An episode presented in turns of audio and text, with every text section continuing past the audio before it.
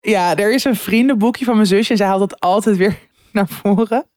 En er staat dan in, wat is je leukste herinnering van onze tijd samen? Dan staat er tatpesten. Oh nee!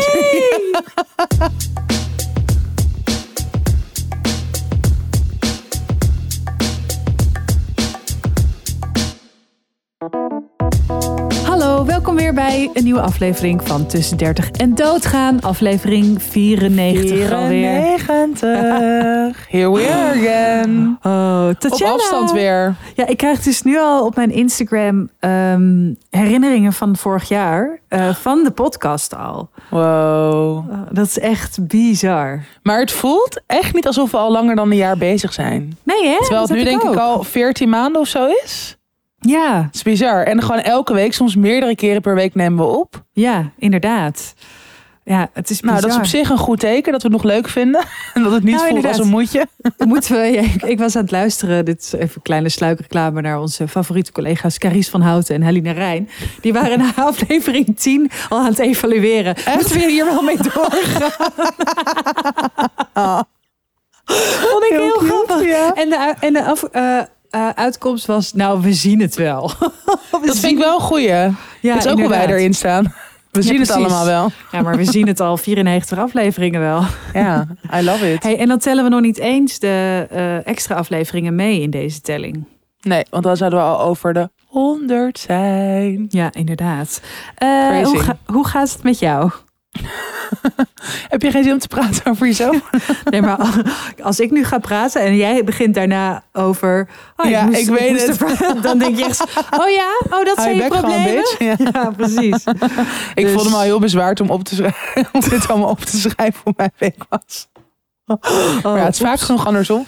Nee, eh, ja, het gaat gewoon bij mij wel prima. Of gewoon heel erg zijn gangetje. Ja. Eh, en waar ik inderdaad tegenaan loop deze week... was dat ik een seksverhaal moest schrijven van 9000 woorden.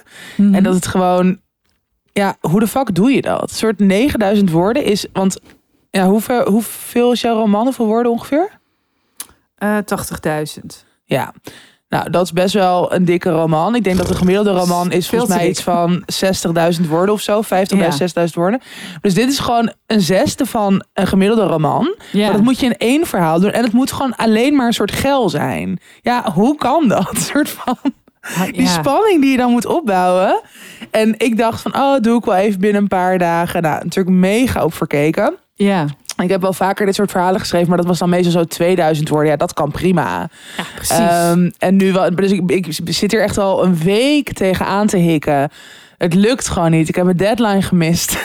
ik ben maar gewoon. dat doe nee. jij nooit. Jij Ik mis bij- nooit nee, mijn jij mist deadline. no- jij mist nooit deadlines. Maar het is gewoon, ik weet het niet. Misschien ben ik ook gewoon, zit ik even niet in deze mood of zo. Maar ook alles wat ik opschrijf, denk ik, wow, dit is zo cliché. Nu gebruik ik weer dezelfde woorden. Ja, nou, dus dat, maar inderdaad, natuurlijk allemaal relatief. Ja. Eh, maar dat is even waar ik eh, mijn hoofdje nu op brand. Je moet gewoon schrijven over eh, dat iemand een vinger in zijn anus krijgt. Want dat moet je heel langzaam doen. Kan je, gewoon, kan je zeker 3000 woorden aan. Millimeter Hier voor wil ik niet over schrijven. Het deed me denken aan bla bla bla. Dat is wel een goeie. Ja. Thanks. Het doet me denken aan die keer met. Mm. Maar ja, inderdaad. Hoe lang kan je. eh, Ik ben nu maar gewoon allemaal verschillende scènes aan het schrijven. En nog een sexting scène. Ik mag niet te veel over zeggen nog, denk ik. Maar ehm, het komt wel goed. Maar het, het is gewoon zoiets wat je dan... Dit herken jij sowieso ook. Nou, bijvoorbeeld van je boek. dat het zomaar Mhm. achter je aan blijft slepen. Dat je op een gegeven moment denkt... Ja, ik wil dit gewoon niet meer. Wat the fuck? Waarom doe ik mezelf dit aan? Waarom doe ik anderen dit aan? Het is helemaal niet boeiend. Gewoon weer Ja. dat hele riedeltje. Ehm, dus daar stik ik nu even middenin. Nou, ik heb ook een keer een seksverhaal geschreven. En eh, natuurlijk ook seksscènes in boeken, hoofdstukken. En eigenlijk besef ik me nu dat er in mijn seksscènes nooit wordt geneukt. het Dit is zo typisch. het denken aan. Het is het, het, het er erna of het Ja. er net voor. En Maar dan nooit, maar gebruik je bijvoorbeeld ook nooit inderdaad de woorden pik, kut. Oh, je bent alweer je handen voor je hoofd aan het gooien. het is zo grappig dat jij hier zo Ik heb toch al vinger in anus gezegd? Ik, Ja, maar dat is iets wat je zelf niet zou doen. dus dat is makkelijk. Hmm, hier kan je helaas geen uitspraken over Ja. doen. Ah, fijn. ja. Eh, het komt vast goed. Maar eh, ja, dat is gewoon even mijn week. Voor En de rest hoe bestaat er Hoe niks. reageerde jouw opdrachtgever op het niet halen van jouw deadline? Nou, dat was echt hilarisch. Ik zei ja, eh, ik moest eigenlijk gisteren inleveren. En toen dacht ik al, ja, dit gaat gewoon niet lukken. Ik had allemaal dingen in het weekend zo omgegooid. Ik had ook het hele weekend geschreven. Dat doe ik ook echt nooit. nee. Ehm, en eh, ik dacht zo, ja, als ik het nu ga afschrijven, dan wordt het sowieso nachtwerk. En dan ga ik het echt afraffelen. Dat is zonde. Mhm. Dus ik vroeg, mag ik een dag uitstel? Toen zei ze, ja, of lever het anders volgende week in. Oh. Maar dat vind ik altijd zo dat ik denk, hè, maar waarom was de deadline dan 1 mei? Ja. Als het ook, weet ik veel, voor mij kan zijn. ja, omdat dus heel veel mensen dit doen. Zeg maar, dus dan zetten ze waarschijnlijk, dan is de uiterste deadline pas over. Ik bedoel, volgens mij denkt mijn uitgever helemaal niet, haar boek komt in september uit. Die denken gewoon, nou 2026 misschien een keer, op z'n vroegst. Maar laten we haar in godsnaam de pijlen richten op september 2023. Zo chill. Nee, nou, maar ik denk, is het, ja. Ja, maar als ik met hele creatieve mensen zou werken. En je kan ook niet altijd schrijven. Dat merk ik nu gewoon ja, weer des te meer. Ja, Eh, als je jezelf ertoe moet verplichten. Kijk, ik kan een column wel, zeg maar, daar heb ik ook wel die druk voor nodig. Maar Ja. dat, die schrijf ik gewoon altijd op dinsdagochtend. Klaar. ja. Weet je wel, dat is mijn columntijd. En ik weet gewoon, Ja, en het is gewoon heel overzichtelijk. Want Ja. natuurlijk, alsnog de ene column komt er beter uit dan de andere. Dat is met elk stuk dat je schrijft zo. Maar het is wel zo van, oké, het is zoveel woorden. Je weet op een gegeven moment wat je stijl is. ja, Ehm, je weet, wel, weet je wel, op een gegeven moment weet je wat je thema is, wat je wil zeggen. En dan staat het er gewoon op een gegeven moment. Terwijl met ja. een boek, maar ook met zo'n super lang fucking seksverhaal, is het toch een hele andere stretch of zo. Ja, en inderdaad eh, heb je dan ook nog een verhaallijn en moet je dan ook nog karakters. Het is zeg maar, het is net 9000, het is net zo heel lang eh, om een karakter niet een beetje vaag te laten zijn. Ja. 9000 wil je wel echt weten hoe zit iemand in elkaar. Ook al Ja. gaat diegene alleen maar wippen, Ja. maar je wil dat wel. ja, je wil dat wel we- gewoon dan weten, toch? Ja, ja. Dus jij Nou. dacht even, ik schrijf eventjes een, een Ik vierde even binnen roman twee dagen. eh, why not? Ja. Nee, maar ja, het wordt vast leuk. Ja, en verder? En verder heb ik eindelijk New York geboekt. Oh, wat fijn. Ja, dus dat is ook, eh, ook gewoon weer fijn dat dat gewoon nu staat. Ik wist natuurlijk al de hele tijd dat het ging gebeuren en welke data, maar Oh, maar heb je dan, had je dan nog geen eh, eh, ticket geboekt? nee. Oh, Ja, ik, weet, ik had opeens een soort heel raar. Ja, ik dacht gewoon dat allemaal dingen niet doorgingen, ook qua geld. Dus ik maar toen maar toen. de royalties. De royalties, mijn eh, voorschot van mijn nieuwe boek, andere grote klus. En ik, als, ik heb nog niks op mijn rekening staan, maar het komt allemaal deze maand. En ik heb nu, weet je wel, zo handtekeningen gezet. Ik heb inderdaad dat royalty statement. Dus ik, ik was gewoon opeens panisch van, oké, straks ga ik een ticket boeken voor twee maanden. En gaat het financieel gewoon helemaal niet lukken of zo. Ja, ja maar nu heb ik weer die rust.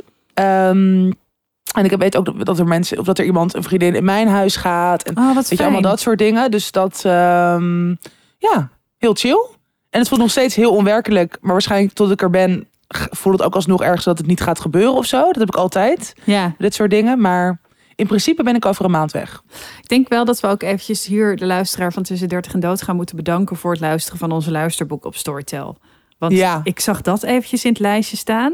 Zeg maar, wat je krijgt een overzicht van Oh, ik heb het helemaal niet echt goed gespecificeerd gezien. Ja, hoeveel hardcopy je hebt eh, verkocht en hoeveel eh, e-boeken en eh, weet je wel dat. ja en dus maar ook luisterboeken. dus luisterboeken. En dat is echt nou, minstens zoveel beluisterd als gelezen. En dat komt echt mede dankzij inderdaad Ja. dat we met deze podcast zijn begonnen. En dat Ik denk, bij, ik durf bijna mijn handjes ervoor in het vuur te steken dat het gewoon één op één op één. ja, oh, echt fijn. Nou, Ja. door jullie kan ik naar Amerika. Thank you very much. ja. Dank iedereen bedankt. Iedereen bedankt. We blijven bedankt. doorgaan. Dat is de ruilhandel. Ja. En jij, ga jij ook binnenkort eh, een reisje maken? Sorry. Dit is mijn. Sorry. Het is 30 en doodgaan. Oh, Malou. Ja, ja. Ja. Ach, ja. De dood. De dood. Eh, ja, ik ga het gewoon maar vertellen. Ik denk dat als dit maandag is, kan ik me eigenlijk niet voorstellen eh, dat mijn oma nog leeft. En dat komt omdat we ehm, haar gisteren, vandaag is het dinsdag, we nemen vroeg op. Omdat nou, we weten gewoon niet zo goed hoe deze week eruit gaat zien. Ik kan ieder moment gebeld worden en dan is het, eh, ja, dan moet ik daar gewoon weer heen en dan is het gebeurd. En dan Mhm. begint er een heel ander mm, proces. Ehm, maar ja, ik was daar en eh, nou, ze had zoveel pijn en ongemak en zo. En ze zou eigenlijk worden opgenomen in een verpleeghuis in de hoop dat ze misschien dan nog zou opknappen of zo. Of dat het beter zou worden. Maar ja, op een gegeven moment zei ik zo tegen, tegen mijn opa van... Moeten jullie niet met elkaar gaan praten nu, alle kinderen en, en jij? Want ja, ik denk gewoon dat we dat niet meer moeten doen. Dit, wil ze, dit had, heeft ze nooit gewild en zo. En eh, nou, er is he- echt heel goed over gesproken hoor. Door eh, eh, mijn ooms en tante en mijn vader. Mhm. En toen is besloten om haar, nou, om het haar in ieder geval heel erg comfortabel te maken. Dus eh, ja, ze is nu lekker aan het slapen. En zij, eh, ja, ze is gewoon, ze was al echt heel veel aan het slapen hoor. Maar als ze wakker eh, Mhm. werd, dan was ze alleen maar aan het schreeuwen. Ge- gewoon echt alleen maar aan het schreeuwen. Dus ik heb, ik heb echt een hele, nou, ik heb, ben er een hele dag geweest en daar heb ik ehm, naast haar gelegen, weet je wel. En elke keer als ze wakker werd, dan zei ik: Ga maar weer slapen, ga maar weer slapen. Soms deed ze dat meteen. Ik zei ook een paar keer: We zijn op vakantie, we zijn op vakantie. Je moet lekker weer gaan slapen, joh. We zijn op vakantie. En dan ging ze weer Ah. slapen. Maar ja, het was gewoon ook heel vaak, weet je, zo erg als je zelf niet meer naar de wc kan, als je niet meer kan Nee. praten, als je en ze zelf dus ook al gestopt met eten en drinken. Dat weigerde ze echt. Ik heb er Ja. nog eh, eh, een eh, uit zo'n zo'n babybeker had ik gekocht bij de Action. Had ik daar een bouillonnetje in gedaan. Ik dacht, misschien vindt ze dat Mm. lekker. Nou, die kreeg ik echt linea recta weer Naar je terug. hoofd gekaatst. Exact. En eh, dus ja, ik, ik kreeg gisteren belde mijn vader en die zei van ja, het is eh, we gaan dat. nou, we hadden al besloten dat we dat gingen doen. En toen zei hij ja, het gaat nu opeens heel snel, want het was echt opeens ja, het was dan heel snel geregeld en ze hebben echt altijd voor mensen die ook in deze situatie komen, als je, als je er niet uitkomt met je huisarts, omdat iemand persoonlijke bezwaren heeft, of omdat het niet Mm. duidelijk is, of omdat de communicatie niet goed gaat, vraag een second opinion. Dat kan ook in deze fase. Mhm. Goed. Eh, we kregen een, echt een waanzinnige huisarts. Echt heel duidelijk. En zelfs mijn opa die zei ook, nou, oh ja, weet je wel, want die, het was allemaal best wel veel en zo. Ja. Dus eh, ja. ja, nu slaapt ze lekker.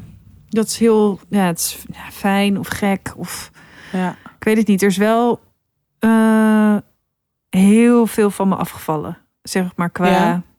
Ja? want ik vond eigenlijk het idee dat zij alleen ergens zou zijn. Mm. Dat vond ik, dat vond ik onverdraaglijk. Ondraaglijk. Ja. Ja. Ja. ja, Of ondraaglijk, onverdraaglijk. Kon, nou, kon het ook niet verdragen. En ik vond het voor haar niet draaglijk. Ik vond het voor mezelf Allebei. niet draaglijk. ja. Dus ehm, ja, dus ik was gisteren, het is ook weer zoiets. Ja, ook, ik heb gewoon hele, weet je, mijn ooms en tantes en zo. Iedereen doet hun best. En, eh, eh, maar goed, sommige mensen het zijn gewoon niet zo, ja, weet ik veel.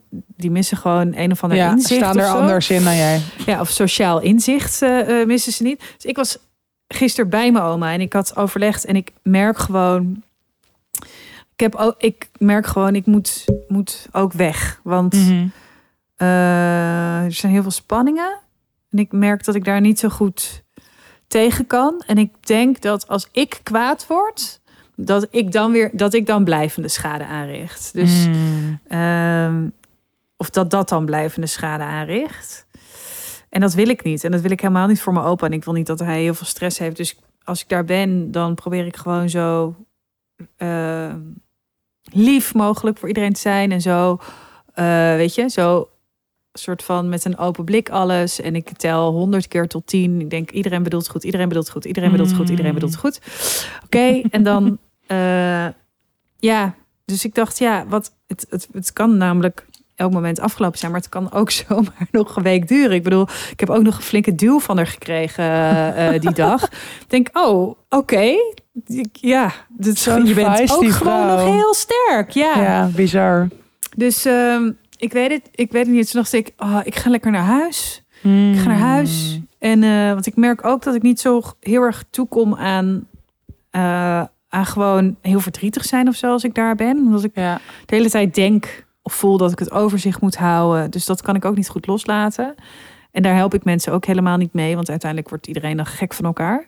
Dus uh, ja, toen dacht ik, ik ga gewoon lekker naar Antwerpen toe. En ik heb in de trein ongeveer de hele tijd gejankt. Zo lekker uit het raam gekeken, zielige muziek geluisterd. En dat was eigenlijk gewoon heel prettig. Ja, dat het er gewoon even uitkwam. Ja, is echt heerlijk. En nou, nu zit ik gewoon hier en ben ik ook ja, heel blij dat ik, um, dat ik hier ben. Ik had me niet, ik had nu niet graag uh, in het andere huis gezeten, denk ik. Nee. Met al die krijzende mensen en weet je wel zo. Dus Ja. ik ben echt, ik voel me hier zo goed. Oh, wat fijn. Ja, dus uh, nou dat. Ja. Dat zegt ook zoveel dat als je op zo'n moment, wat gewoon heel lastig is en waarvan heel veel dingen naast elkaar bestaan, dat je dan dus zo blij daar bent. Ja. Of je gewoon zo erg thuis voelt. Mhm. Ja, dat zegt eigenlijk alles. Dat het gewoon zo'n goede beslissing is geweest. ja, precies. Toch? En het is ook wel raar, want ik dacht vandaag ook, oh nou, ik ga wel gewoon even een beetje schrijven. Hmm. En dat ging eigenlijk best wel goed. En ik was, was een heel stuk aan te schrijven. Mijn boek gaat over een. Uh, nou, het gaat ongeveer. Nou, iets van mijn boek gaat over een, uh, uh, iemand die zelfmoord pleegt. En op een gegeven moment. Maar ik was nu bij het hoofdstuk uh, van, van diegene's uitvaart. Super. ik was aan het typewriting. Oh.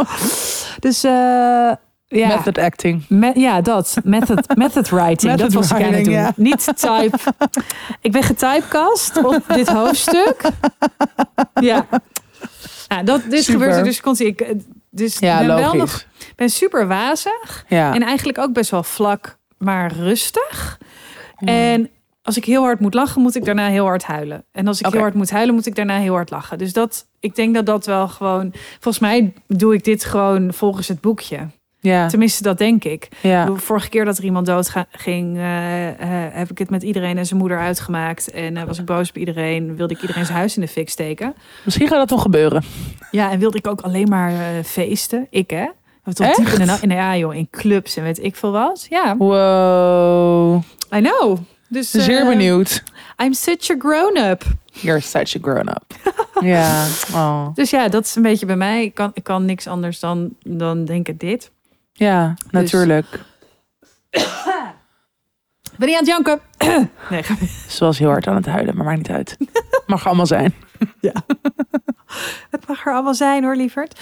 Ja, Ja. lieverd. Ah, nou, Ah, eh, ja, ik denk dat we lekker door moeten. Ja. Oké, let's life, go. life goes on. Nee. Oh, oh. Your attention, please. This is an important announcement. Ja, terug bij deze droom van een samenwerking, namelijk met HBO Max. We kijken momenteel het tweede seizoen van Somebody Somewhere. Ja, en we nemen elke week de allernieuwste aflevering door. Geen close reading, maar een close watching. We love it. En als uitsmijter mogen we 29 mei een live event hosten in de Movies in Amsterdam, bioscoop. Waar we de laatste twee afleveringen gezamenlijk gaan kijken.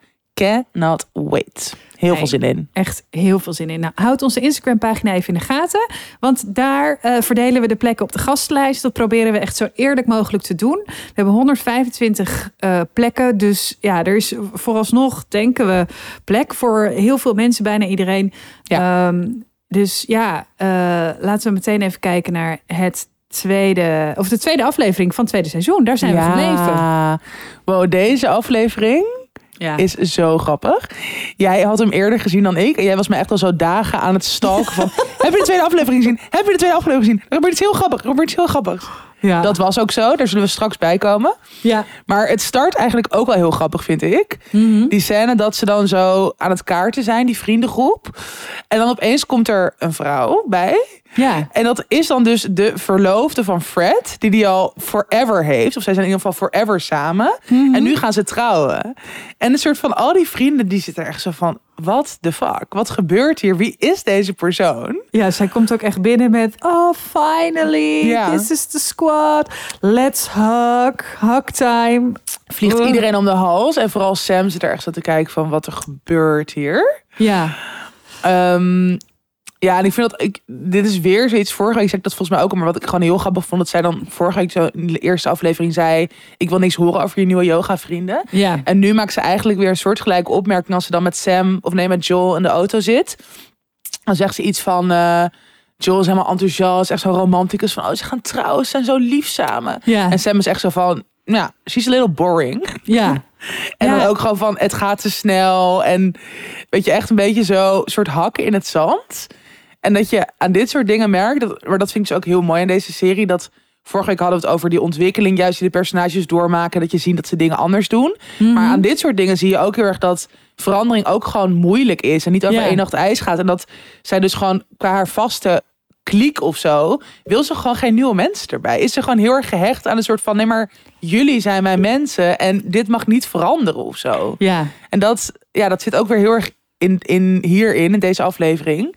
En dat ehm, nou, is ook fucking grappig, maar ook heel ontroerend, vind ik. Maar ik ben heel benieuwd hoe dit zich gaat ontwikkelen. Want dan, dan is het dus, krijgt Sam gelijk. Als in, is, is die meid eh, uiteindelijk eh, eh, No good. no good of, Ja. of wel. Dus ik ben echt, ben echt heel, heel benieuwd. Ja, en inderdaad, ehm, die karakters schetsen van dat Joel, zeg maar, ja, eigenlijk altijd alles zo. Oh ja, leuk. Oh, oh. Ja. Weet je Ja. wel? Alles is in eerste instantie gewoon leuk en lief Goed, en, en goed. En ehm, eh, dat vind ik er heel grappig aan. En dat zie je ook heel erg terug in. eh, als eh, op een gegeven moment zijn ze ergens en dan kijken ze naar mensen die zingen. Oh ja. en, en Sam maakt dan gewoon een kutopmerking. En Joel die zegt dan daar iets liefs over. Weet je wel? Ja. Zo, oh ja, ja. Ja. En zonder Sam tegen te spreken. Dus hij geeft Ja. er en gelijk, maar zegt dan. eh, hij- maakt alles lief. Ja. Dus hij maakt haar, wat zij zegt, lief. En dan, eh, en dat was natuurlijk ook in dat park, is dat ook zo. Als zij gaan kijken of ze met mensen eh, het kunnen doen, ja of nee, uit seizoen 1. Pounding of, or pass. ja, Pounding or aflevering Pass, één. of aflevering 1. Dat vond ik heel, dat vind ik heel grappig. Hij maakt alles wat zij zegt, maakt hij weer zacht. En Ja, lief. dat is echt waar. Die mensen moet je ook hebben. Ja, Wie is ja dat dat bij dat ons? alle, nee, ik wou net zeggen, dat zijn wij allebei niet. Nee, ik denk Misschien dat ben ons... jij de ene keer, wij wisselen elkaar af, denk ja, ik. ja, inderdaad. Ja, en we hebben Jul, weet je wel. Jul is een soort... Jul is een en al goedheid. Die is echt een Joel. Ik denk dat Jul vroeger dat, dat ze haar eh, eh, in plaats van hebben gedoopt in een kerk, dat ze haar hebben gedoopt in een bad MDMA of zo. Ja, die is gewoon altijd vrolijk. Maar dat kan Jul echt en in haar Insta-bio en haar Tinder-bio zetten. Gedoopt. Het is echt de beste aanbeveling van je leven. Ja, toch? Die vindt alles leuk. Ik bedoel, je Ja. wel eens een keer een verhaal verteld. Het was een vreselijk verhaal. Het was een verschrikkelijk verhaal. Want het- er was haar iets vreselijks overkomen. En ze zit dat gewoon keihard, eh, lachend te Lachend vertellen. te vertellen, ja. Zo. Ik kan niet zeggen wat Oh. het is, want ik, ik weet niet of ze dat prettig vindt. Misschien kan ze het zelf delen op Insta, maar posten wij het door. Ja. You, let us know. Ja. Ehm, ja, wat ik ook echt een heel, heel, heel leuke en grappige en goede scène vond, was dat zij dan, nou, volgens mij de dag erna of zo, of kort daarna zitten ze dan, Joel, Sam en Fred zitten te lunchen ergens. Ja. En het gaat dan over die wedding. En dan zegt Fred zo, I want the big piece. I want to keep my figure for the big day. En dan gaan ze natuurlijk helemaal stuk. Ja. Maar dat, ik vond dat als dik persoon ook zo'n verademing. Want nou, Fred is ook nou, ja, best wel dik. ja. Ehm, en, ehm, en dat het dus niet gaat over diëten of ik moet, weet je wel, Ja. er soort van gewicht verliezen of ik moet in een bepaalde outfit kunnen, maar dat hij gewoon er ook scheid aan heeft en zij allemaal ergens of zo. En dat dat zo, ja, echt een verademing. Want ik ken inderdaad alleen maar weer series en films waar het tegendeel wordt bewezen dat iedereen een soort crash diëten gaat doen of Ja. onzeker is over een vetrolletje bij je rug in een jurk of whatever. En ja, dat doet deze serie ook gewoon heel goed. Dat het echt een ander beeld laat zien, ook rondom dit soort eh, gebeurtenissen. Ja, ik moest ook heel erg lachen om ehm, eh, dat op een gegeven moment loopt ze in die seksshop. Ja. En dan eh, zit Joel, die zit met zo'n veertje in het gezicht van Sam. En dan Ja. zegt zij... If you're starting it, you have to finish it. En dat hij dan zo meteen, oké, Ja. nee, laat maar. Eh. Net zoals die, ik wil niet over je tieten praten. Ja. Het is Vind zo goed, het zit zo ja. goed in elkaar. Ja, oké, laten we het it. heel even over Trisha hebben. Ja. Die meid. Die meid, die gaat echt batshit crazy. Ja, ik vind, al, ik vind het zo grappig. Ik vond het zo grappig dat zij dus op die parkeerplaats staat te wachten. Ja. En dat zij zegt, you're late. En dat zij zegt, het is vijf over. Dan zegt ze, als je vijf minuten voor eh, aanvang bent, ben je op tijd. Ben je op tijd, ben je te laat. En als je vijf minuten laat, ben je Laat heel erg te heel laat. erg laat. ja. En dat zij, en, maar ik denk alleen maar, oh ja, maar ik ken ook deze mensen. Ik Echt? ken deze mensen die dit doen. En, en eh, dat is zo raar. Dat zeg maar, dat is, dat is als je zo bent. En dat lijkt Nou ja, je- dus, ja, voor jezelf is het eigenlijk het, het meest vervelende. Ja, precies, hè? want je maakt overal een probleem van. Ik denk dus van, eh, eh, hoe, ga- zouden mensen het grappig vinden, zeg maar, om dit, dus mensen die dat ook vinden, Ja. eh, zouden die dan, als ze dit zien, zichzelf herkennen en denken, nou, mag gewoon een tandje minder? of niet? Of zouden ze denken, wow, ze, ze heeft helemaal gelijk. Ja, precies. Die Sam is echt een bitch. Ja, inderdaad. Daar ben ik echt heel erg benieuwd naar. Ja. Nou, laat het ons weten. heb Als jij jij een luisteraar bent die hierin herkent. Ja, en, eh, maar herk, ik moest ook heel erg lachen dat ze dan daar binnenkomen en dat Sam niet naar binnen mag. Ja, dat ze op de Oh. no visitors list staat. Zo grappig. Sometimes life gives you a present. Ja. Dat is echt heel goed. En dan meteen weer zo'n snoepje van de balie pakt, weet Ja, je wel. En, en tegen gewoon iemand zegt later. buiten, hey, hey, how's it going? Ja. Zo fucking vrolijk. Dat vind ik heel grappig. Ja. Ik vind het ook echt heel grappig. Deze- Deze karakters zijn zo goed bedacht. Het klopt gewoon allemaal. Ja, met wie eh, eh, zou jij je het meest kunnen identificeren? Of zijn er dingen die je, die je heel erg herkent of zo in iemand? Want ik moet zeggen dat ik, eh, hoewel die Trisha is natuurlijk een onwijze bitch, maar zij doet me een beetje denken aan hoe ik zelf vroeger was.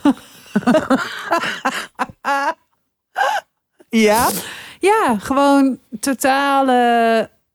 eh doe, ja, eigenlijk heel erg self-centered, heel erg onzeker en daarom heel gemeen. Hmm. Eh, en, maar wel, want ze is wel weer heel erg empathisch, want ze doet het wel weer, weet je wel. En er zit wel heel veel pijn onder, dat zie je. Ze is heel erg Ja. gekwetst, maar zo, zo wil ze zich niet eh, laten zien. Ja, ja, ja, ja, ja.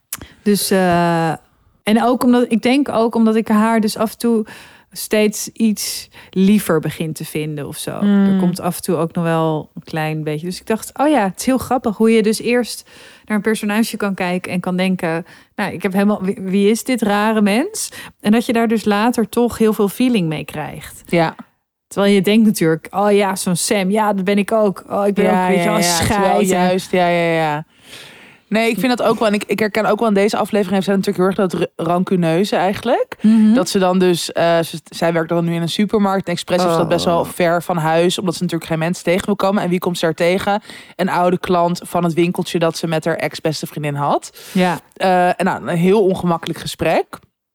En eh, daarvoor is ze er zelf ook achter gekomen dat die ex-beste vriendin nu een soort makelaar is en vet veel succes heeft en bla bla. En dan ja, wordt zij gewoon een soort helemaal lijp. Zij heeft gewoon alleen maar een soort wraak in haar hoofd en in haar lichaam.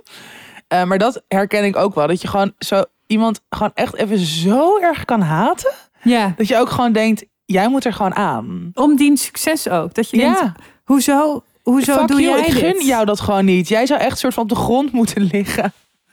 Van het huilen en omdat je mij mist aan de winkel en omdat je bent vreemd gegaan met mijn man. Ja, ho- En dan hoezo, een soort van, ja, hoezo Nee, dus ben ik dat- alsnog de verliezer? ja, en dat soort dingen zijn natuurlijk dan redelijk uitvergroot. Want zij gaan dan een soort social media ding doen met line kant. En weet je, het is allemaal dan weer best wel een extreme. Dat zou ik niet zo snel doen. Maar wel gewoon dat idee. Wie weet. Maar gewoon dan dat idee, een soort van. Dat ja, iedereen herkent dat ook. Heb je wel eens, heb je wel eens iemand, zeg maar, vals, met- onder een valse naam iets lulligs over eh, iemand gezegd? Nee, ik durf dat niet. Ik ben altijd bang dat het te herleiden is. Oh ja, ik Dus ook. dat het een soort- zou dat ja, nooit durven. Ik zou het ook echt niet durven. En ook. Ja, nee, soms zou ik het wel willen, trouwens. Ik kan zeggen, wil je dat echt? Maar ja. Een vriend van mij die had het eh, via, dat is ook zo heel dom jongen. Die had dus via eh, Google Reviews op zijn bedrijf, zeg maar een hele, echt een hele lelijke recensie over zijn werk. En hij doet eh, werk wat nou, wat heel belangrijk is, eh, eh, dat klanten tevreden zijn. Ja. Dat, daar gaat zijn werk over. En, ehm, maar hij had dus vroeger een soort van collega. En toen gingen ze uit elkaar. En ieder ging zijn eigen weg, weet je Mm. wel. En dat was toen, nou weet ik veel. Iemand was boos. En eh, het was gewoon niet heel, heel lekker gegaan. En die had dus eh, een, een recensie, zeg maar. Maar die, die gast die was ontzettend dyslectisch. Dus die heeft er een één ster recensie achtergelaten. Ja. Met echt precies, precies dezelfde eh Schrijfstijl, ja, ja. En, taalfout en schrijffout en zo. En ook volledig in jargon.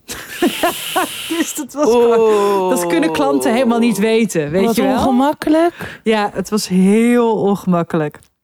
Ja, dus eh eh, is heel grappig. Don't maar try this at home. Nee, ja, maar inderdaad. Maar eh, leuk dat Trisha het wel doet.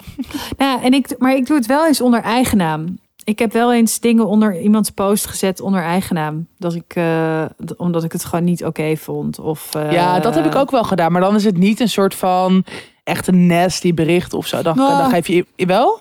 Ik, ik zet heel vaak gewoon alleen maar: dit is niet oké. Eronder. Met een punt. Maar het onder een post van Douds of zo met wappiegeneuzel. Nee, ook gewoon onder selfies van mensen of zo. Dat ik denk, doe even normaal. Dit heb je misschien ook wel eens bij mij gedaan. Ik ga straks even alle comments teruglezen. Gewoon, dit is niet oké. Of, of eh, weet ik veel, 1920 belde. Ze willen een foto terug, dat. Super.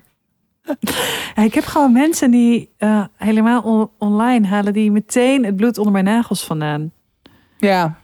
Er zijn heel veel mensen online en in het echte leven die heel vervelend zijn. Ja, maar ik zet dat er dus ook onder. Wat vervelend, wat dom, wat... wat ja, stom. Terwijl, Heel grappig. Eh, Ja. Oké, nog even terug naar de aflevering. Ja, Ehm, want we hebben nog niet deze het aller, aller, aller grappigste Ja. en goorste besproken. Namelijk.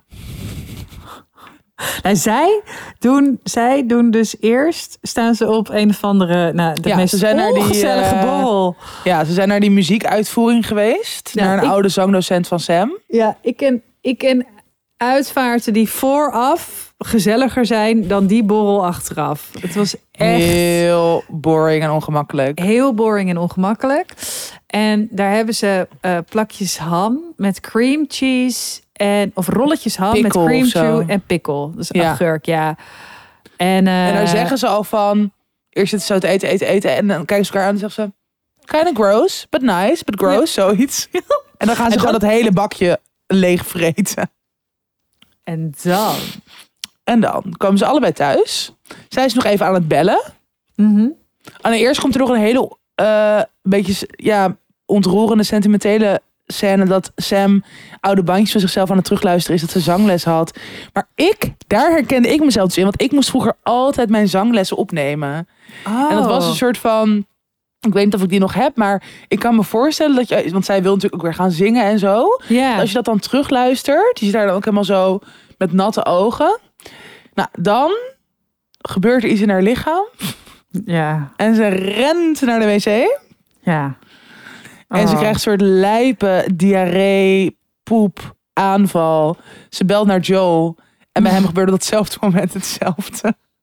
Het is heel grappig dat ze elkaar eerst nog... vies. Ze zullen het eerst niet zeggen Ja. aan elkaar. En Eerst daarna willen wacht ze... even. Ja. En dan zetten ze hem op stil. En daarna willen ze dus ook niet... eh, willen ze elkaar sparen door het niet te laten horen. Ja. En uiteindelijk is alles gewoon is gewoon het einde zoek, want ze blijven aan één stuk doorschijten en geluid maken. Oh, het is zo goor, maar Het is zo vies. Het is zo echt niet Ik moest normaal. bijna kotsen. Ja, En ik moet nooit bijna kotsen. nou en jij, bent, jij praat alleen maar over poep. Dus het is ook een soort van, als jij al bijna moet kotsen, dan zegt dat heel veel. jij bent gewoon nooit de poep- en plasfase ontstegen.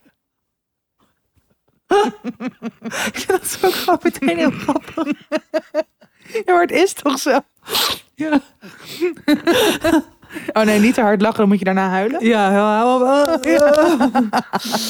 Ehm, ja, nee, maar die scène is zo goud. Echt geweldig. Ja, het is. eh, nou, ik ben. eh, nou ja, ik was eh, aangenaam verrast. Eh, van de, door deze scène. Dat het, het was zo echt ook, weet je Ja. wel. Ik bedoel, het was ook zo Maar dit is weer zoiets waarvan je gewoon denkt van... Oh ja, dit is gewoon bij, nou, misschien bij Sam of bij iemand die zij kent zit gewoon gebeurd. Het kan Ja. gewoon bijna niet anders. Het is een soort van... Of dus bij de actrice die Sam speelt en niet ook heeft. Iedereen is dit toch wel overkomen. Ja, maar niet dat je dan aan het bellen bent met je beste vriend. Oh nee. Bij jou wel? Oh, Oh ik ja, heb- ik weet een verhaal over jou. Dat ik een keer. Ja, die heeft Daan Ja? laatst Ja? gewoon aan iedereen verteld. vriend? Hè? Daan, mijn beste vriend. Ja, Die nu Oh. niet meer je beste vriend is hierdoor. Oh, ja, ik weet dus, het erge is, ik weet dus niet welk verhaal hij, hij heeft verteld, want er zijn er twee. Wow. Iets met op reis gaan. Ook een soort bacterie, maagbacterie krijgen. Oh ja. wc's die niet afgesloten waren. Ja, oh die, ja. Ik heb, ik heb toen zijn en de rest man, kunt u raden. ja, ja, ik heb, ik heb Jack en Daan eh, ontmoet, omdat ik eigenlijk, nou, ongeveer een, ik, ik dronk een pina colada met, met prik, maar daar hoort helemaal geen prik in te zitten. toen mijn buik ontplofte, toen heb ik echt gewoon een keuze gemaakt. Oké, kan ik terug naar de kamer? Nee, dat red ik niet. Dan moet ik hier naar de wc. Toen moest, ben ik gaan rennen en toen heb ik tijdens dat rennen Jack omver geduwd, gewoon opzij geduwd. Wow. Toen ben ik inderdaad een wc ingerend met waar gewoon niet de deuren van sloten. Riet. Eh, en eh, ja, ik, eh, ja, ik weet niet, ik leek wel. Ik, ik kwam gewoon van de wc-bril. Zo erg was het. ik leek wel een, een Hoovercraft. en ja, dat is toen gebeurd. Ja, en toen kwam Jack binnen en die zei: Gaat het? Oh my god, dat is echt het laatste wat je wil horen. ja, echt. Eh, dat. Maar ik zal het andere verhaal ook meteen, weet je wel, eh, hebben dat. Ik was ook een keer met Daan in Thailand. En toen Mhm. zaten we op een of ander kut, kut riviervlotachtig hotel.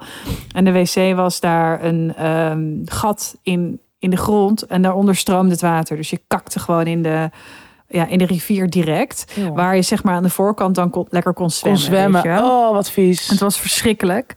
En eh, Jack had het geregeld, maar dat terzijde. Eh en, Lekker alles, Jack, thanks. en er was zeg maar geen, eh, er was geen elektriciteit. Behalve in de bar, want er was wel koud bier en er was wifi. Dus dat was op zich heel fijn. Maar alles ging dus ook met olielampen en zo. En elke keer als ik naar de wc wilde, dan... ehm, ja, kakkerlakken, beesten, eh, van die motten overal, weet je. En, en dan zit je. Dus eh, ik was toen met eh, nog een vorige relatione. En die werd helemaal lijp van mij. Want als je denkt, oh, ik wil niet plassen, ik wil niet plassen. Dan moet je de hele tijd plassen. Ja. Dus ik ging de hele tijd plassen. En op een gegeven moment wilde hij niet meer met me mee. Om dan de kakkerlakken van me af te schudden. En toen ging Daan mee. En toen ging ik zitten en ik moest gewoon plassen. Maar heb je dat? Dat je denkt, oh, ik moet eigenlijk ook kakken. Nou, Ja. dat had ik toen. Dus in één keer zat ik zo en ik dacht eerst, misschien heeft hij het niet door. Maar toen hoorde je zo, plant, plant, plant. Oh my En god. toen, maar het erge, ik, was, ik keek hem aan, hè, toen ik het deed. Ik heb hem Oh, wat aangekeken. vreselijk. Ja, dus, dus het is echt een vriendschap. Toen mocht ik getuige zijn op zijn huwelijk. Door deze twee gebeurtenissen, ja. Ja, dus dat. Oké. En, ma- en Nou. mag, mag hij de begrafenis van mijn oma doen? Oh, ware vriendschap. Ja. Oké. Aflevering drie. ehm, aflevering volgende week. We zijn er weer bij. kijk er Nu al zin uit. in. Ja. Somebody Somewhere. Our favorite series. Het hoofdonderwerp. We zijn al bijna drie kwartier aan het praten. En we gaan nu pas bij het hoofdonderwerp. Eh, we gaan het hebben over... Broertjes en en zussen. Brothers and sisters. Ja, echt cute. Cute onderwerp. Heel cute We onderwerp. wilden even iets eh, gezelligs. Ja, inderdaad. Eh, wat ik dus heel grappig vond, is dat ik al dacht dat jij een broer, broertje had en een zusje. Dat het Ja. daarmee pasta was. En dat is niet zo. En dat is niet zo. Ehm, ik heb twee halfbroers. Ehm, Pablo en André. En ja, mijn vader, die, zij zijn ouder dan ik. Mijn vader die heeft dus al twee kinderen bij twee verschillende vrouwen voordat hij bij mijn moeder terecht kwam. Uiteraard. En ze wonen ook over de hele wereld heen. Namelijk, de ene woont in Mexico. En de andere... zeker. Ja. Goed geraden. en André in, of tenminste daar komen ze vandaan. Ik weet eigenlijk niet waar ze nu wonen, want ik heb nauwelijks contact met ze. Maar André die woont in uh, Joegoslavië. Of nou, Mhm. voormalig Joegoslavië, Servië. En nou, dat is mijn broertje en zusje van dezelfde vader en moeder. Ja. Die wonen gewoon hier in Amsterdam. En dan heb ik ook nog twee pleegbroers. En die zijn, zeg maar, afkomstig van het gezin waar ik naartoe ben gegaan toen mijn moeder doodging. Ja. Uh, maar zij wonen daar toen al niet meer in huis. Dus zij zijn echt best wel een stuk ouder dan ik. Mhm. Maar dus wel, ja, wel toen ik daar in huis woonde, zag ik hen wel veel. En nu nog steeds wel gewoon contact. Maar best wel een soort allegaartje aan broers Maar, maar en zou je dan, als, je, als het gaat over pleegbroers en zus, daar zou je in theorie verliefd op mogen worden, toch? Ja, want het is geen bloed. Ja, Ja, Maar- nee, zeker. maar voelt dat Zeker. wel, maar voelt dat, voelt dat wel zeg maar als zo il? Ik bedoel, mijn broertje, eh, mijn broertjes doen altijd ul, als ik ook maar iets wat, wat gaat over ul. Ja. Maar Voelt dat Nou, echt wel het, hetzelfde? Het voelt wel als. ehm, ik zou echt niet verliefd op ze kunnen worden. Dat voel, dat Mhm. voel ik wel heel duidelijk. Maar ik kan bijvoorbeeld wel met hen gewoon over. En dat kon ook al wel toen we jonger, of toen ik vooral jonger was. Wel met ze over liefde en seks en zo praten. ja. Terwijl ik dat echt heel lang niet trok bij mijn eigen. Of ja, bij mijn bloedbroertje en zusje, zeg Ja. maar. Eh, hoewel dat nu ook wel is veranderd. Maar ik, ik heb gewoon bij mijn. Ja, bij Stefan en Jasmijn, dat zij, zij zijn gewoon een soort mijn baby's, voelen zij gewoon een beetje. Ja. Terwijl mijn broertje is gewoon 27 en mijn zusje is 23. Ja. Eh, en zij hebben al, weet je wel, nou ja, een broertje is een enorme slet. Nee, grapje. Slijt in Hey, zijn wat DM. gebeurt er?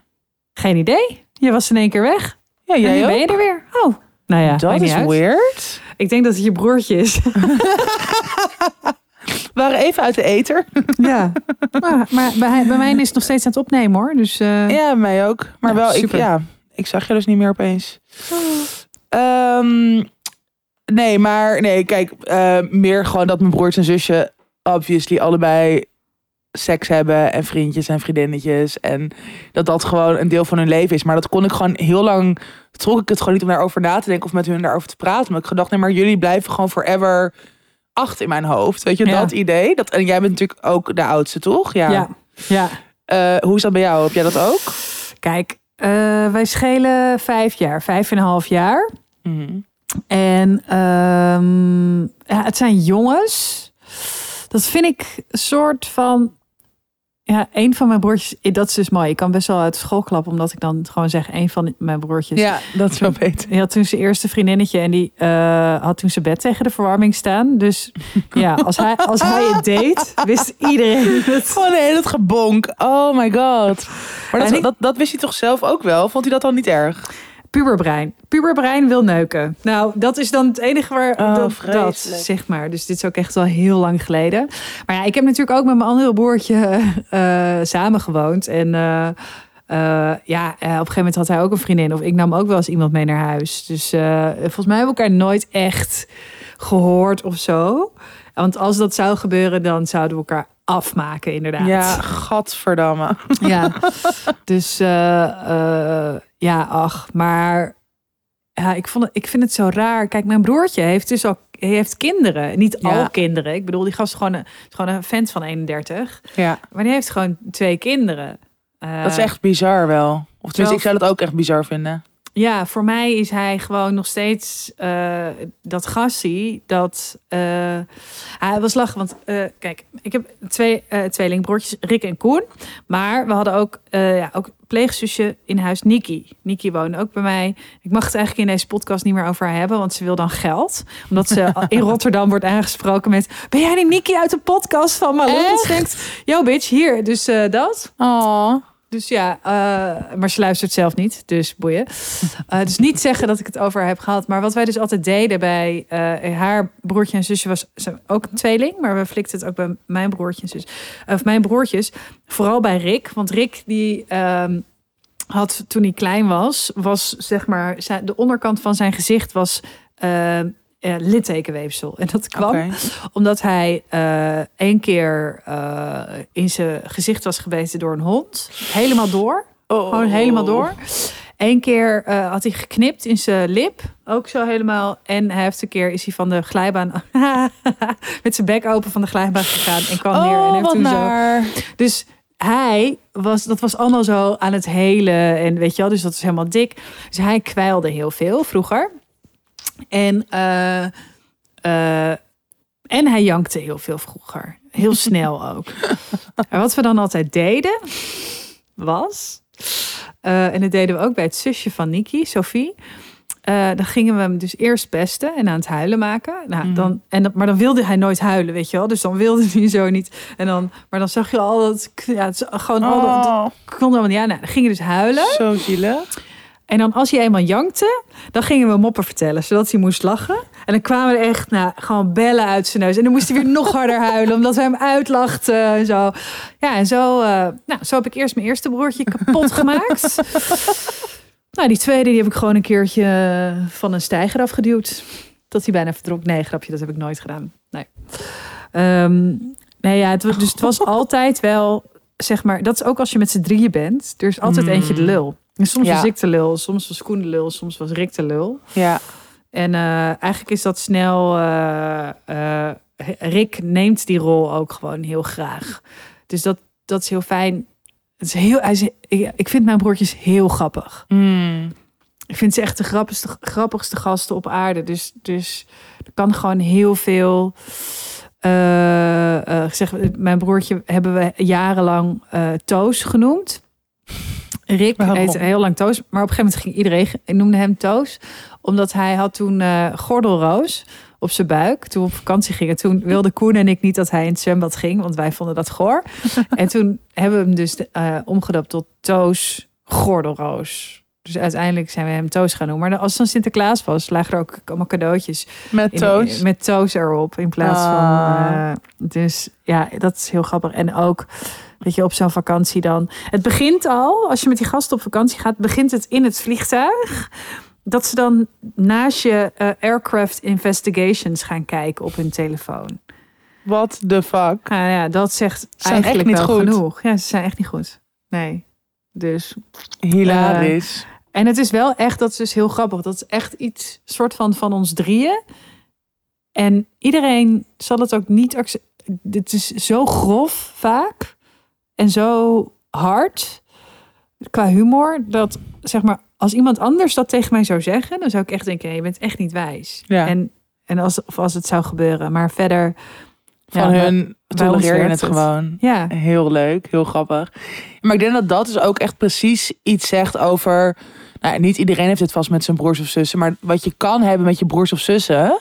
ja. dat het zo erg die soort onvoorwaardelijkheid is. ja. En dat je je zo soort veilig bij elkaar voelt. En dat je weet, nee maar dit is gewoon... Ik vind dat, ja, kijk, mijn hele ouder situatie is sowieso fucked up. Dus misschien ben ik niet het goede voorbeeld hierin. Maar ja.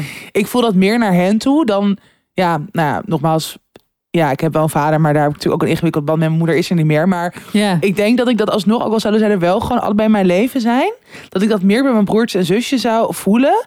Omdat je ook gewoon nog elkaars generatie bent of zo. Dus je deelt, zeg maar, deels is het alsof je vrienden bent. Tenminste, bij ons is dat dus zo. Dat ik deel dezelfde muzieksmaak als zij. Ik kijk, weet je wel, vaak naar dezelfde films en series. Vind dezelfde dingen belangrijk. Met mijn zusje heb ik nu deels dezelfde vriendengroep. ja. En dat is gewoon alsof het een vriendin is. Maar dan heb je ook nog een soort van die common understanding van samen opgroeien. Dezelfde jeugdtrauma's hebben, dezelfde jeugd ja. ja, dingen hebben meegemaakt of soort van mensen kennen van vroeger. Dat is gewoon, ja, dat, dat, dat, dat zit zo diep, of dat zit zo goed of zo, dat je daardoor dus ook heel veel bij elkaar kunt maken. Zonder dat je gewoon klaar met elkaar bent of zo. Ja, ja, en je kan je dus ook op elkaar afreageren. Zonder Ja. dat dat een soort van blijvende schade aanricht. ja, Het is gewoon na een uurtje vaak weer goed. ja. Eh, om heel eventjes nog over eh, mijn broertje. Ik was zat eventjes met, eh, met hem te appen. En gewoon, ik begin dan heel lief, hè? ik zweer het. Dus ik zei, ben, hij was vandaag naar oma en eh, dus ik zei, eh, hij, en dan zegt hij opeens, maar tering. Oh, wacht, Siri? Niet serie, maar tering. Ja. Eh, dus ik zei, ja, het gaat wel goed. Ik moest gisteren wel huilen in de trein, maar was wel lekker. Stuurt hij, Mietje. dat ik zo, pas nou maar op. Straks komen er bellen uit je neus tijdens het gitaarspelen op de uitvaart. nee, keihard lachen. Jezus. Nou, ik word daar gewoon heel blij van. Ja, dat snap ik. Ja, dit is ook gewoon heel grappig. Ehm, ja, dat, dat vind ik echt heel grappig. Eh, en ik vind het ook grappig dus om... Ja, ik weet niet, ik heb echt debiele kinderachtige dingen met hun. Ik, ik doe ze ook vaak fysiek gewoon heel pijn. gewoon iets, iets heel pijnlijk. Gewoon, ja, iets, iemand heel hard knijpen, Knijpen, of zo, ja, weet je wel? ja, ja, ja. Dat soort dingen. Het is zo, het is zo idioot. Maar ik denk dat dat bij jou ook nog eens anders is, omdat je inderdaad dan de, de enige, gewoon de zus bent of zo. Dat jij ook bijna een van de, van de guys bent geworden of zo daarin. dat gewoon een soort van. Gewoon elkaar alleen maar fucken en pijn doen. Het allerergste was nog een keer dat... Ik zeg niet wie, wie het bij wie deed. Volgens mij heb ik dit al een keer verteld. Dat we dus op een uitvaart stonden. Dat ik zo zag dat de ene zo door de broek zo zijn vinger zo... Ja, dit heb je verteld. Keihard Echt in de reet van die andere Niet oké. Oh my god. Ik ben echt benieuwd. Ik wil wel deze guys een keer ontmoeten. En, Misschien kunnen we ehm, een speciaal live podcast event doen met jouw broertje in de hoofdrol. Ja, maar dan, zijn ze dus helemaal niet grappig. Oh. En wat ik heel grappig aan ze vind, is dat altijd als we op feestje staan of zo. En, en je kruist elkaars blik. eh, dan is het altijd zo. Middelvinger. Stiekem zo'n middelvinger. ja, dat vind ik heel grappig. Heel grappig. En ehm, heb jij vaak ruzie met je broers en zussen? Nee. Maar ik heb ook, kijk, wij hebben best wel een rare opvoeding gehad. Hè? Of tenminste, best wel raar verloop in onze band eigenlijk. Want Mhm. wij zijn dus alle drie naar verschillende pleeggezinnen gegaan toen mijn moeder doodging. Ja. Dus ik was toen 16, maar mijn zusje was pas 8 en mijn broertje 12. Dus dat is natuurlijk best wel jong. Dus vooral voor mijn zusje, ja. Zij, en zij heeft ook nog heel lang op Curaçao gewoon met haar pleeggezin. Oh. Dus wij hebben eigenlijk een soort acht jaar lang hebben we, of nou zoiets, ik weet het niet precies, maar eh, of misschien zelfs tien jaar hebben we gewoon haar eigenlijk nauwelijks in ons leven gehad. Eh, en waardoor wij gewoon, ja, dus ook ik, ik herinner me wel toen voordat mijn moeder doodging, voordat zij ziek werd. eh pestte mijn broertje en zusje mij altijd. Ik was Oh, echt. Er is, er, is, ja, er is een vriendenboekje van mijn zusje en zij haalt dat altijd weer naar voren. En er staat dan in dat mijn broertje dat invulde bij haar van... wat is je leukste herinnering van onze tijd samen? Dan staat er tatpesten. Oh nee! Maar wat zij namelijk gingen doen... Kijk, eh, mijn zusje en ik schelen dus acht jaar. Mijn broertje en ik vier jaar. En zij lagen veel, weet je wel... Ja, niet per se qua leeftijd, maar wel qua levensfase... lagen zij Ja. natuurlijk veel dichter bij elkaar. Dus ik was gewoon op een gegeven moment tiener puber... die alleen maar op ter zolderkamer wilde zitten achter de computer en me zennen. Ja, mijn vrienden de stad in wilde. En zij wilde gewoon nog gaan spelen. Maar ja, dat wilde ik natuurlijk niet. Dus ik keerde me best wel van hen af. Ja. Eh, en dan gingen ze mij gewoon echt terrorise- terroriseren. Dus ik had die zolderkamer. Dan konden zij dan via een soort schotten bij de muur konden zij dan naar binnen komen. En dan was ik uitgegaan of zo. En dan lag ik gewoon zondagochtend om negen uur nog in bed, normaal. En dan gingen zij gewoon keihard tegen die houten schotten aan. Oh, wat lullig. En een soort van op mij springen op mijn bed en zo. oh, wat lullig. En gewoon echt van die kutkinderen. Dus dat herinner ik me nog qua onze jeugd samen. En qua dus ook daardoor ruzie hebben. Maar die hele ja, tienertijd, pubertijd van hen en dus ook van mij, of mijn begin 20 jaar, waren ze eigenlijk niet echt in de picture. Dus mijn broertje woonde wel in Nederland, maar die wonen dan in een dorpje bij mijn oom en tante. En plus, als je gewoon zoveel jaar scheelt qua leeftijd en je, ja, weet je, als je samen thuis woont, ja, dan, dan deel je dat, dan deel je het gezin. Maar je gaat niet echt elkaar Nee, zelf opzoeken, want je hebt gewoon niet echt met elkaar iets in common. nee. Dus bij ons is het eigenlijk echt pas de laatste, nou sowieso wel de laatste vijf jaar dat we gewoon, toen waren mijn zus ook weer in Nederland, dat we gewoon elkaar weer begonnen te zien. Maar eigenlijk pas sinds de afgelopen twee jaar dat we echt, of drie jaar of zo, dat we echt hecht zijn. Mhm. En dat er dus ook, want kijk, die eerste jaren dat we elkaar weer zagen, was het eigenlijk altijd ook bijna een soort beleefd contact. Dat je gewoon, oh, het is wel leuk samen en we doen wel dingen en het kan gezellig zijn, maar ook nog een beetje op een afstand. En nu de laatste jaren is het echt soort van all the way. En dus en heel erg ook grappen maken en elkaar fucken en dat. Maar dus ook wel, als je iemand gewoon irritant vindt, dan ook dat gewoon zeggen. Gewoon van, ja, wat de fuck doe jij? Ehm, maar dat is het is zeg maar nooit echt soort deuren slaan ruzie of zo. Dat niet. Misschien gaat het nog komen ooit. Mhm. Heb jij dat wel? Nee, maar wij hadden dus best wel veel ruzie. Eh, eh, mijn ene broertje niet hoor, maar eh, een andere wel. En ik, wij hebben altijd best wel, wij zijn best wel lastig thuis geweest. Ja, en maar dan, dus in jullie puberjaren. Ja, ja. en dan, nou, en ook daarna. ja, dus ja, het is gewoon af en toe Weet je wel, is het gewoon. Het is niet altijd stabiel geweest bij ons. Nee. in contact en in. nou, en zo. Uh, maar mijn broertjes en ik, wij, zijn altijd, we zijn een soort van drie-eenheid dan of zo, weet je wel. Dus we staan dan echt, dus het was meer eerder wij tegen de rest. En, en uh, het was een beetje treiteren, maar niemand anders moest uh, iemand anders treiteren. Want die, nee. kreeg gewoon een stakje bandenlek. Ja, echt. ja, er was mensen opgewacht. En, zo, en dat zouden jullie nog steeds doen voor elkaar? Zeker. ja. Oké. Okay. Ik denk dat ik er wel ben. Ja, ik heb gewoon hele grappige broertjes. Ja. Dat. Ik heb ook een heel grappig broertje en zusje. En vooral, ik ben gewoon... Ja, dat vind ik fucking leuk. Wat ik net ook al wel zei. Maar dat, dat je gewoon deels... Dat het voelt alsof je vrienden bent. Maar dat het een soort van... Nog meer die onvoorwaardelijke liefde is of zo. Die ik ook voor sommige vrienden heb. Maar dat je gewoon weet van... Oh ja, jullie gaan er gewoon altijd zijn. En jullie gaan gewoon altijd zo belangrijk zijn in mijn leven. Ja. En dat is gewoon echt heerlijk om te hebben. Oké. Oké. Your attention please. This is an important announcement. Ja, of je nou iemand of je moeder op moederdag of misschien juist iemand die dienstmoeder mist wil laten weten dat je aan diegene denkt. Dat kan natuurlijk met de chocola van de Chocolate Makers. Yay! Ja, altijd een fijn idee om te zeggen dat je aan iemand denkt. En nog fijner als je dat fijne idee in je mond kunt stoppen.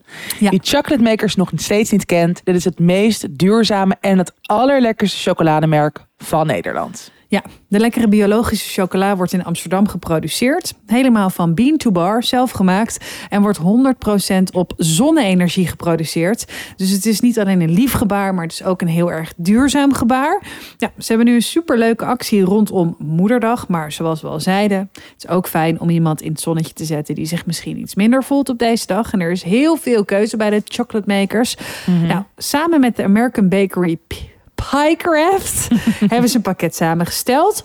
Wat een en al liefde is, die je voor iedereen en je moeder kunt bestellen.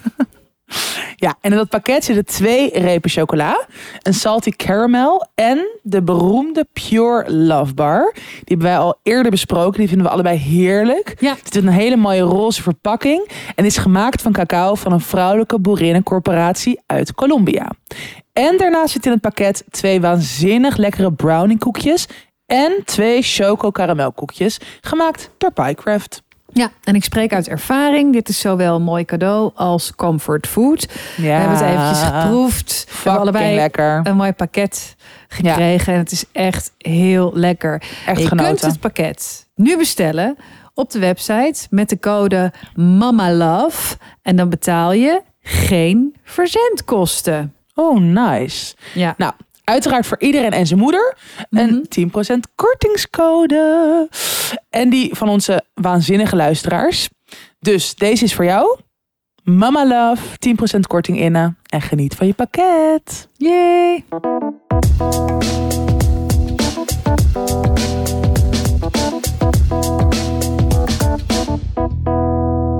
Tot, ik ben de tip vergeten. Schat, het is oké. kan, ik schat. De, kan ik de kaart spelen? is het ja, nodig? je mag de kaart spelen. Je oma is bijna dood. Ja, bijna dode oma kaart. Bijna Sorry, ik heb geen tip. Ja, ja. helemaal oké. Ik heb een uh, mooie tip. Die moet iedereen naar maar door gaan kijken. Namelijk, het is, geen, het is niet iets nieuws, maar het is wel iets wat volgens mij heel veel mensen nog niet hebben gezien. Namelijk een documentaire. Uh, het heet De Wereld Beweegt en het gaat over Wende Snijders. Maar het is best wel een oude docu. Hij is oh. in 2008 verschenen. En hij is dus denk ik het, ja, het jaar daarvoor of zo is hij opgenomen. Um, hij staat op NPO Plus.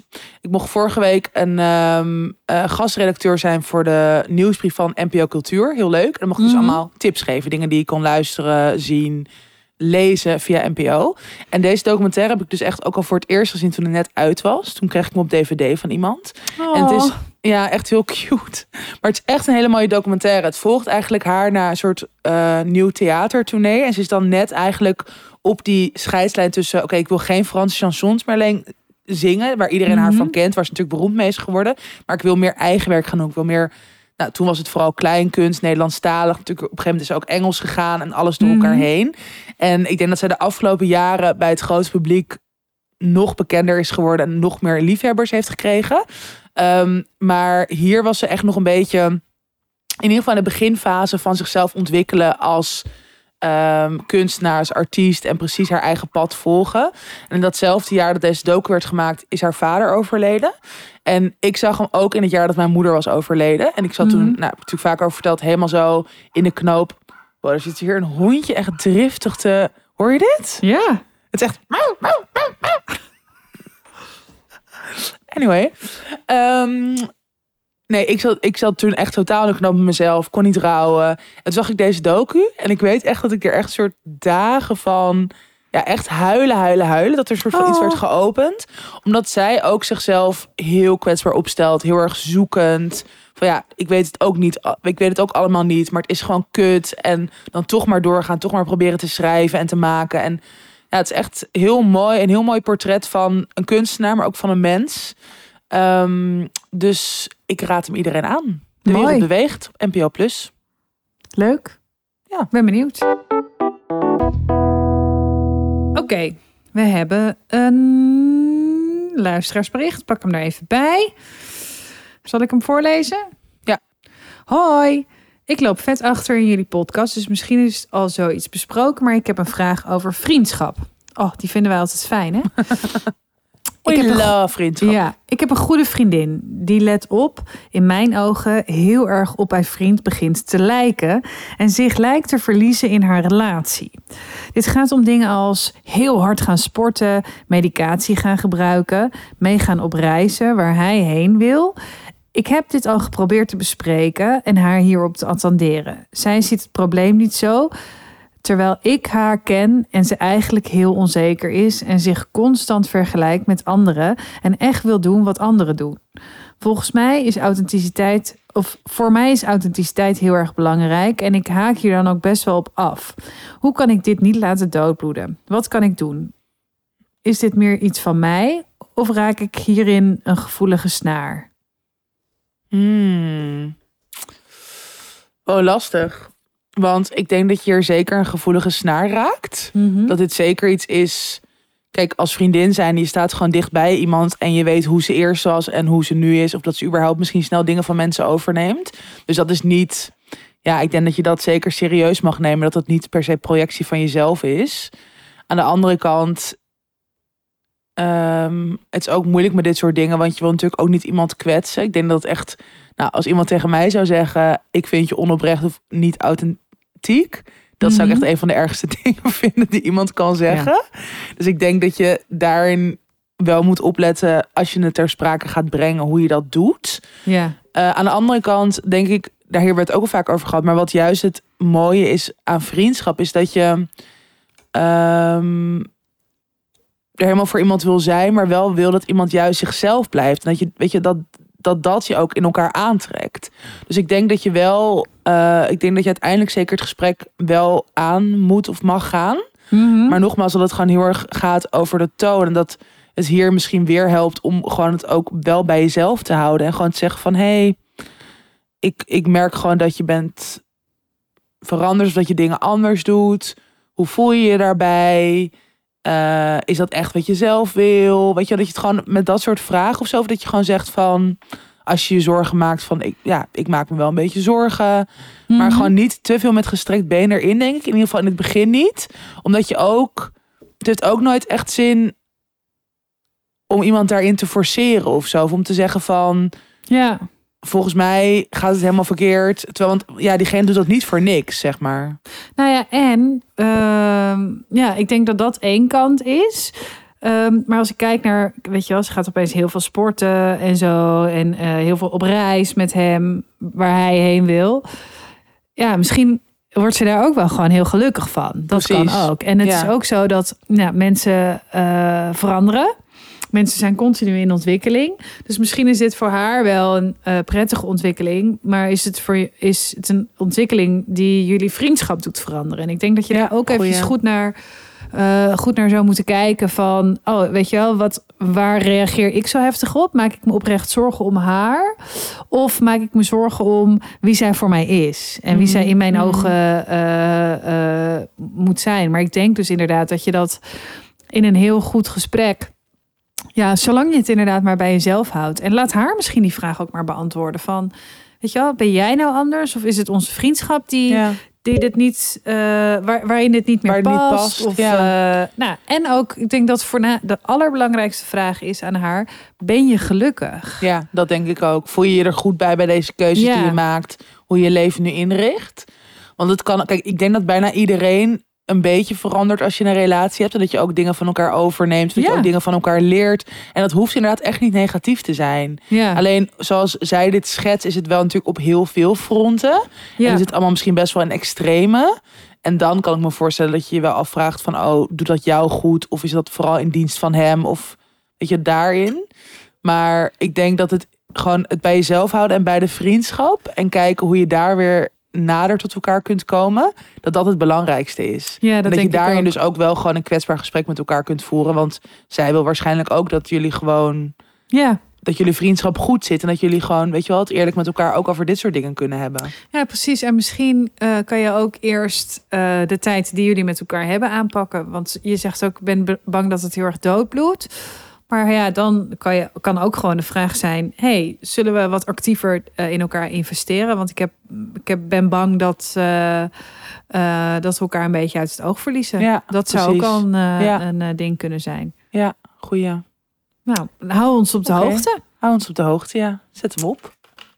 Dit was alweer de 94ste aflevering van Tussen 30 en Doodgaan. Yes. Ja, nou, probeer jezelf in leven te houden, zou ik zeggen. Geniet de van de zon. Ja, geniet, van de Geniet mensen van om je de heen. zon. Eh, wil je met ons samenwerken, net zoals HBO Max en de Chocolate Makers en alle andere fijne samenwerkingspartners, dan kan je mailen naar you via tussen 30 en doodgaan en gmail.com. Levensvragen, luisteraarsberichten, kwesties, dingen mogen allemaal via onze Insta, het tussen 30 en doodgaan, of ook via diezelfde mail. Eh, wij zijn er volgende week weer. Ja. Tot En, later. eh, ja, tot later. Ciao.